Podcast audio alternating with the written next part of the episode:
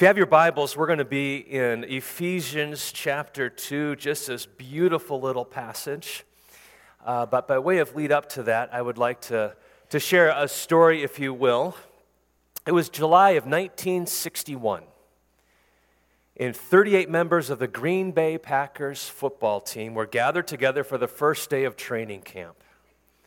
The previous season had ended in a heartbreaking defeat that the Packers squandered a lead in the late in the fourth quarter and ended up losing the NFL championship to the Philadelphia Eagles.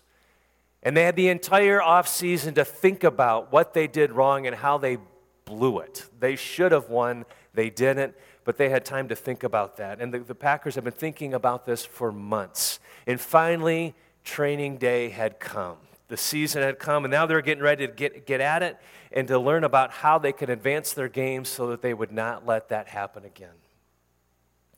Their now famous coach, Vince Lombardi, had a different idea, to which he gathered those 38 players together and he held a football up and he said, Gentlemen, this is a football. These are half three dozen men who had just months prior had come within moments of winning the greatest prize that their sport had to offer, and he was going to tell them what a football was? And his methodical approach continued as he reminded them and taught them this is how you tackle, this is how you block. And when he got to the playbook, he started from page one. Six months later, the Green Bay Packers would defeat the New York Giants 37 0 to win that NFL championship. As I mentioned, I meet with a lot of ministry leaders. In these few years, have, have issued devastating loss after devastating loss. Some of you, very specifically, had very tangible loss even this week, and others have had loss over the previous couple years. And for many of these ministry leaders, they're wondering, what, what, is my church even at? I don't, I don't, even know who's in my church anymore, who's online, who's just not coming. Uh, where does my ministry fall? And I believe that our passage is extremely relevant to our times today. So if you have, turn your Bibles to Ephesians 2. And just to give you a little background, next slide, please. Uh, Ephesus was an amazing city. This is the library in Ephesus, uh, modern day Turkey today. Amazing places. It was in its day, it was the financial and cultural center of the Roman world. Next slide you have colonnaded streets that were marbled. They had marble colonnades, and uh, it was just beautiful. This theater sat 24,000 people. It's a reference, we believe, in, in Acts. Uh, we have all these places. It's amazing place. In the, in the same way that New York City influences our world today, Ephesus influenced its world in its day. Next slide. You have beautiful places of worship, unfortunately, to the wrong thing. This was a, a temple to uh, one of the Roman emperors, but they were very much a cultural, financial, religious center of its day. In fact, the very first bank in the world was in Ephesus in history. Next slide. And for background, the disciples came from places and villages like Bethsaida. This is a village of five households here. Now, when we're talking about households, they're big households. Archaeologists estimate that um, two to 200 to 250 people lived in each household. So they're, they're big homes, but there are only five in this village. And if our understanding is correct, that Peter, Andrew, Philip, and probably Nathaniel came from this little sleepy village on the northern shores of the Sea of Galilee. And they were expected to go to the powerful, influential people in this very influential city, and they were expected to know that I have something that these people need. Next slide. Not a lot to this little village, but they had a message that the people lived in. Next slide. That they needed to hear. This is also a household in Ephesus about the same square footage of the households in Bethsaida, except you would have a small nucleus family of mom, dad, a couple children, and maybe six or seven servants living in that same household. Beautiful marble, granite. And they were supposed to bring this message. In the same way that Lombardi's quote in 1961 was able to motivate his team, I believe our passage this morning is that to us. That is just as relevant. We often hear from pulpits around the country, we got to live the gospel. This is the gospel. Be the gospel. But I, sometimes it's helpful to just kind of step, take a step back and ask, what, what, what is the gospel, actually? What does that mean? And I believe we have Paul's answer to that in Ephesians 2. And if you would, if you would please stand for the reading of God's word. And I'm to, it was read once, I'm going to read it again, but if you could stand for the reading of God's word, you would sit for mine, of course, but out of respect, these are the very words of God. Chapter 2, verse 1.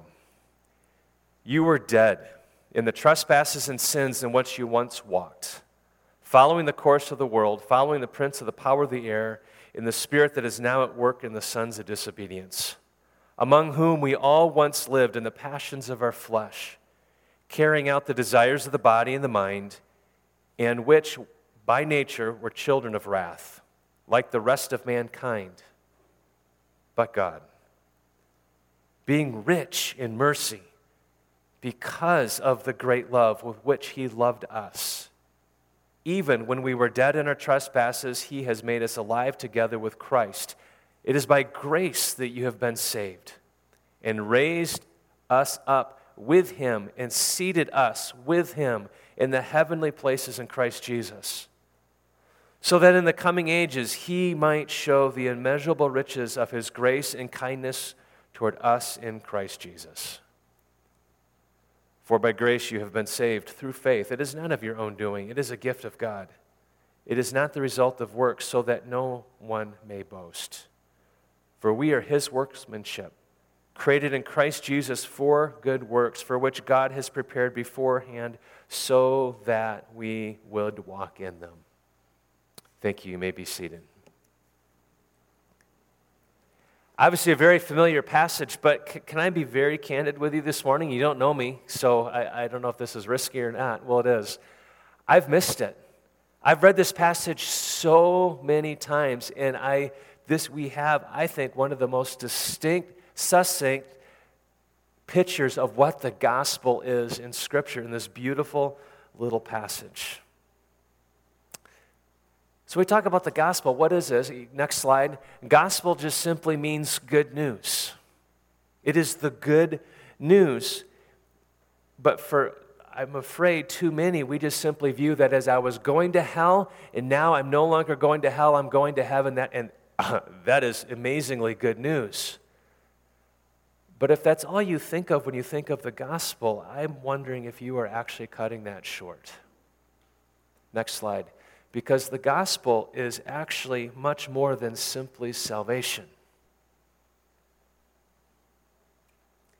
The gospel is more than saving from, but it also includes saving for. And what does living the gospel mean for us today? And so, if you will, an outline for us for today is going to simply be this. I'm going to look at four aspects to that. We have the gospel need, the gospel foundation, the gospel gift, and a gospel life. The first is the gospel need. We read this, and you were dead in your transgressions and your trespasses and sins in which you once walked, following the course of this world, following the prince of the power of the air, in the spirit that is now at work in the sons of disobedience, among whom we all once lived in the passions of our flesh, carrying out the desires of the body and mind, and we were by nature children of wrath, like the rest of mankind.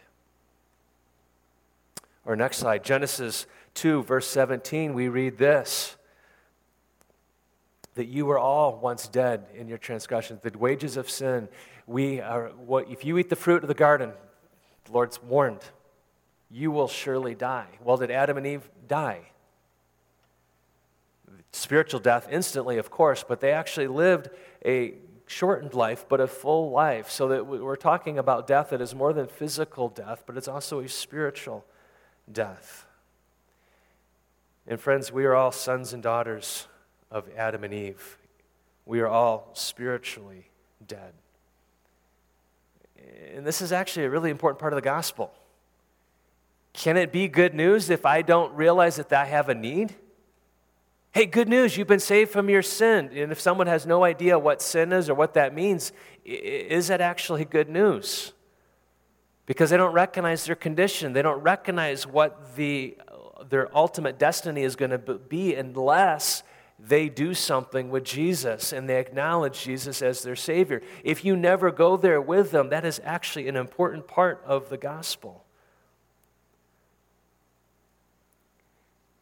Simply look at the, God's top 10 if I desire something that's not mine, it's a sin. If I, if I, uh, if I look at someone lustfully, that's, that's adultery. If I, the, all these things you go right down the line, and many of us, or all of us, would be guilty of most of those.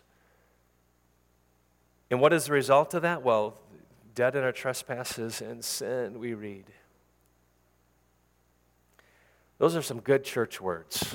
Trespass and sin. Again, I like to define terms. What is trespass mean exactly? Because I'll be honest, I really don't use that a whole lot in my everyday world. What does trespass mean? Next slide.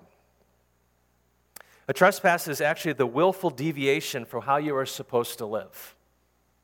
If the Lord is asking me to go this way, a trespass would be me going any direction other than what He has asked me to do. If you've raised a two year old, you know what a trespass is. You have instructed your child, you will do this. And they look at you and they do exactly the other. That's a trespass. And if you're doing anything other than what the Lord has asked you to do, that is a trespass. In sin, sin is simply falling short or missing the mark of how you were supposed to live.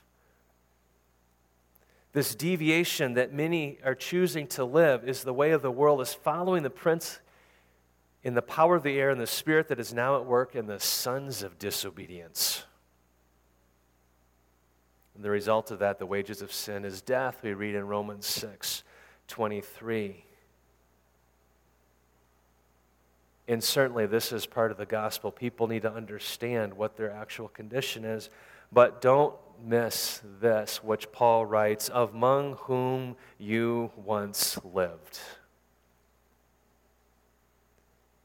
That's critical. Because when you and I have the opportunity of sharing the gospel with those around us, do not forget that you once were like how that person is that you're speaking with. You were no better off than that person is that you are speaking to. Paul writes eh, that you abided in, or abided eh, in, as you, you could define that as purposely chose to be. We all once lived in the passions of our flesh, or lived in the passions of the forbidden. We were by nature children of wrath, or you could say violent passion like the rest of mankind.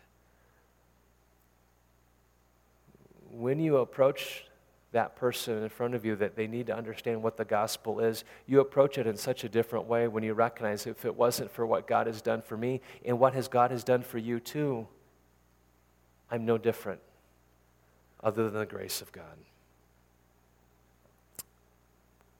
So we have the gospel need. Secondly, we have the gospel foundation. And this is the be- most beautiful part of this verse here, but God. I was dead in my sins. I was, I was destined for an eternity in hell, but God. I was living in the flesh and the desires, but God. But God. Our condition was sure it was not good. That was our eternal destiny. There was nothing you or I could do about it, but God. And then he talks about his love, God's love, being rich in mercy because of his great love. I actually wrote it down wrong as I was preparing for this morning. Because of God's great love for us. Actually, no, that's not what that says. How quickly we like to make the gospel about me. It's not about me, it's not about you, it's all about God. God's, because of God's great love, and you could put a period there because of God's great love, period, with which He loved us. He can't but help but love us with this amazing love. It's hard to grasp. God is 100% love. There is no good expression of love that you and I could possibly do that God is not. This amazing love in which He has loved us, even when we were dead in our trespasses. Now, Paul's a Jew, and he reads scripture in Hebrew. The language, I know that we, the original language here is Greek, I'm aware of that, but Paul is one who is, thinks in Hebrew. He probably reads in Hebrew. He studies the scriptures in Hebrew. Just a point of reference Lord used Paul to write much of what we have as scripture before us. The, the scriptures that Paul knew were what we would call the Old Testament today. This was his text. And the language that Paul uses here to describe the love of God looks a whole lot to me like the Hebrew word chesed. Next slide. This beautiful word chesed is where we get many biblical terms from mercy, compassion, love, grace, faithfulness, all relate to this Hebrew word chesed. But none of these actually completely summarize that word. There actually is no good English word that can summarize all the nuanced meaning of this Hebrew word chesed. Chesed is more than merely an emotion or a feeling, but it involves an action on behalf of someone who is in need. Chesed describes the sense of love, loyalty that inspires mercy and compassionate behavior toward another person. Maybe a way to help us define it is by simply using Scripture to define what that word looks like. Maybe the most well known passages of Hesed is Exodus 34, verse 6, where God calls himself compassionate, gracious, slow to anger, abounding in Hesed and faithfulness. And to get a sense that the translators over centuries have had a really difficult time translating this beautiful word Hesed, we can simply look at all their attempts of, of, of translating that. The ESV says steadfast love, the King James says goodness. Young's literal translation says kindness. The NIV just simply says love. The NASB says loving kindness. Living Bible, unfailing love. The message, loyal in love. And when you come across that, you can realize that because there are so many, they're related, of course, but so many different words used to try to describe that same word, is they're having a hard time defining the word hesed, which is one of the reasons why I like to go back to the original language. The message of the gospel is rooted in this hesed. It describes God's heart to his people. When God was describing himself to Moses, he chooses to use the word hesed. It describes God's heart not only for his people, but for all of humanity. His love is far more simply than an emotion, but it extends into an action. It is restoration and continued fellowship with God, with the forgiveness of our sins. God is love. Next slide. But anyone who does not know love does not know God, before God is love. Or John 1 4. For we know how much God loves us that we put our trust in his love, for God is love. This amazing, beautiful love is just simply who God is. And he acts with this love that he had loved us. Even when we were dead, he made us alive together in Christ. So we have the gospel need, we have the gospel foundation, and then we have the gospel gift. And to help describe this, I'm going to borrow some of Paul's words in 1 Corinthians 1 15, where we write, read this. Now I would remind you, brothers, of the gospel which I preached to you, which you received and which you stand, and by which you are being saved, if you hold fast to the word in which I preached to you for I delivered to you as of the first importance what I have also received that Christ died for our sins in accordance with the Scriptures, that he was buried, that he was raised on the third day in accordance to the Scriptures, and that he appeared to Cephas and then to the twelve. If I could take a rabbit trail here briefly, I just would like to note four clauses that Paul introduces with the, the English word that. Uh, but he, he introduced four very important things. One, that he died for our sins. That he was buried also confirms the fact that he is definitely dead. He was buried. He confirms that with his burial. and that he appeared. He rose, that he arose, and that he appeared, which is also just as important. It affirms that he actually did arise because people will, will, confirm, oh, he didn't really die on the cross, or he didn't really raise from the dead. No, he did all those things, and it was confirmed by Paul's phrases here that he, he accentuates with the word that. For it's by grace that you've been saved through faith. It is not your own doing, it is a gift of God. It is not the results of works that may no man can boast.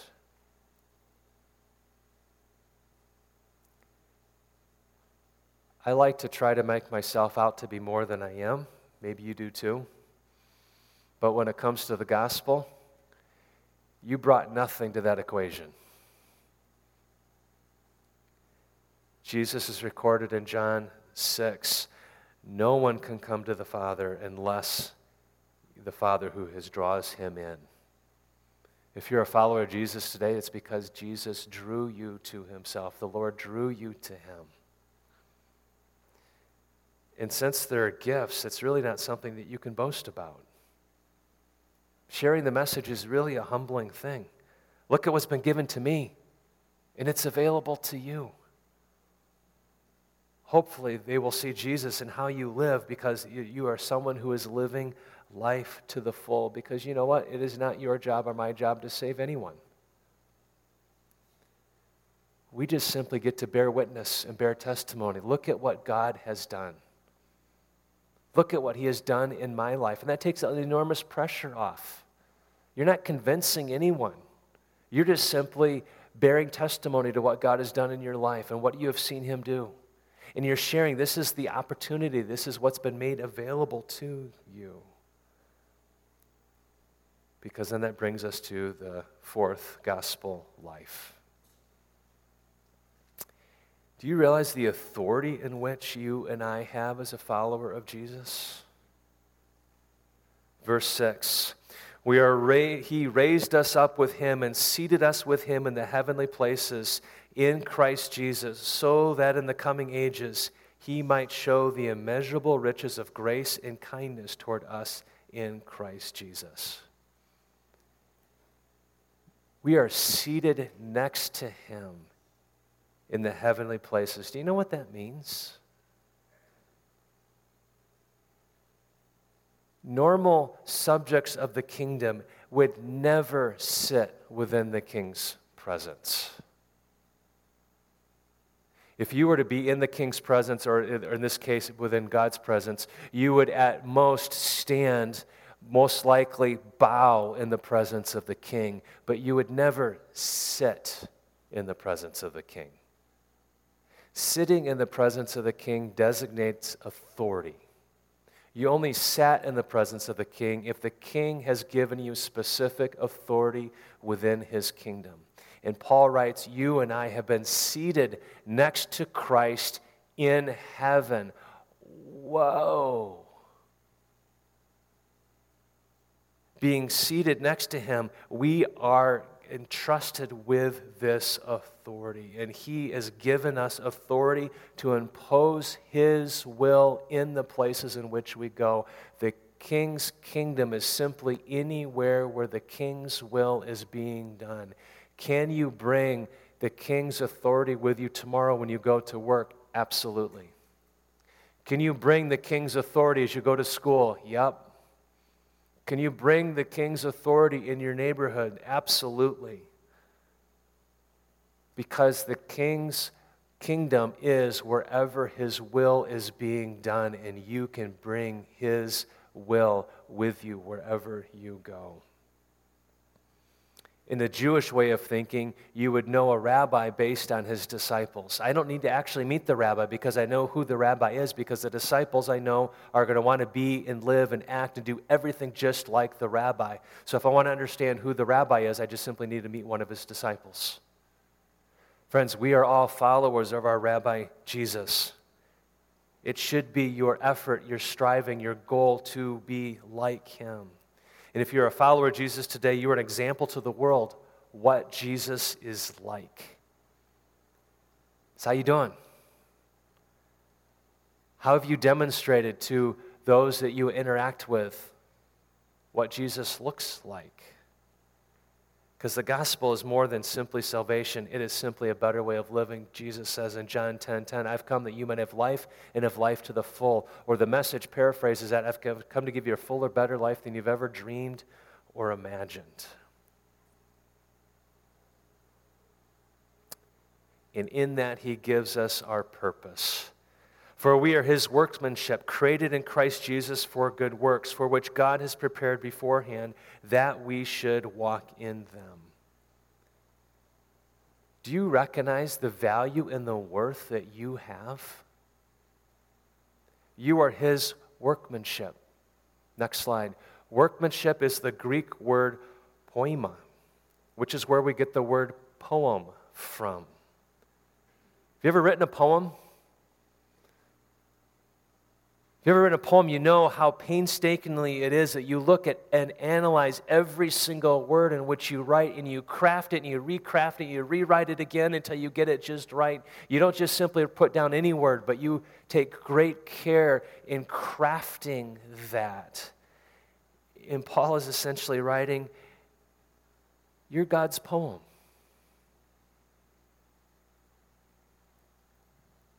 You are God's poem to the world. So when we think about the gospel, our conversion is not the end, it is actually the beginning. Again, Paul writes in 2 Corinthians 5:17 that you are a new creation. And God continues to work in us to make us who he wants us to be. His purpose is to make us more like Christ, to be conformed into the image of his son, Romans 8:29.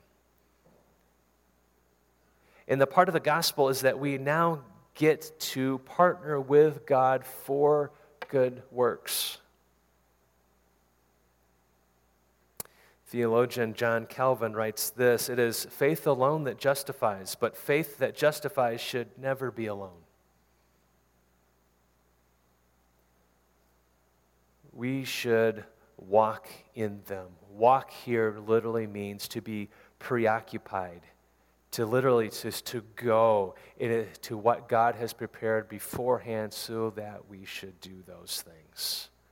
Walk in Hebrew actually means to literally regulate one's life by. By what? Living the gospel. Because your salvation is not only for you. Your salvation is for those that you will interact with, whom you will come across with. When we make the gospel simply this one time event, we rob the gospel of so much power. The gospel is beyond saving from, it's to saving for. And it's taking the gift of salvation, it's participating in advancing the kingdom.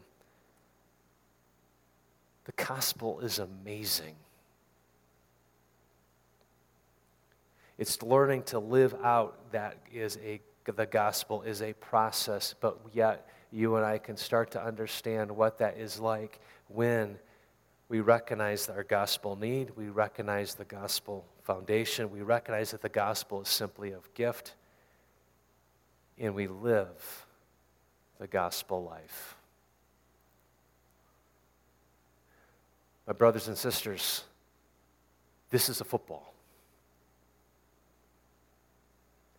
It is time we get back to the basics of what we are to, to be about doing. I cannot think of a time in my short life that I have seen a greater need for brothers and sisters to live out the gospel than any other time in recent history. Our world is literally dying to know that this is available to them too we have got to live the fullness of the gospel.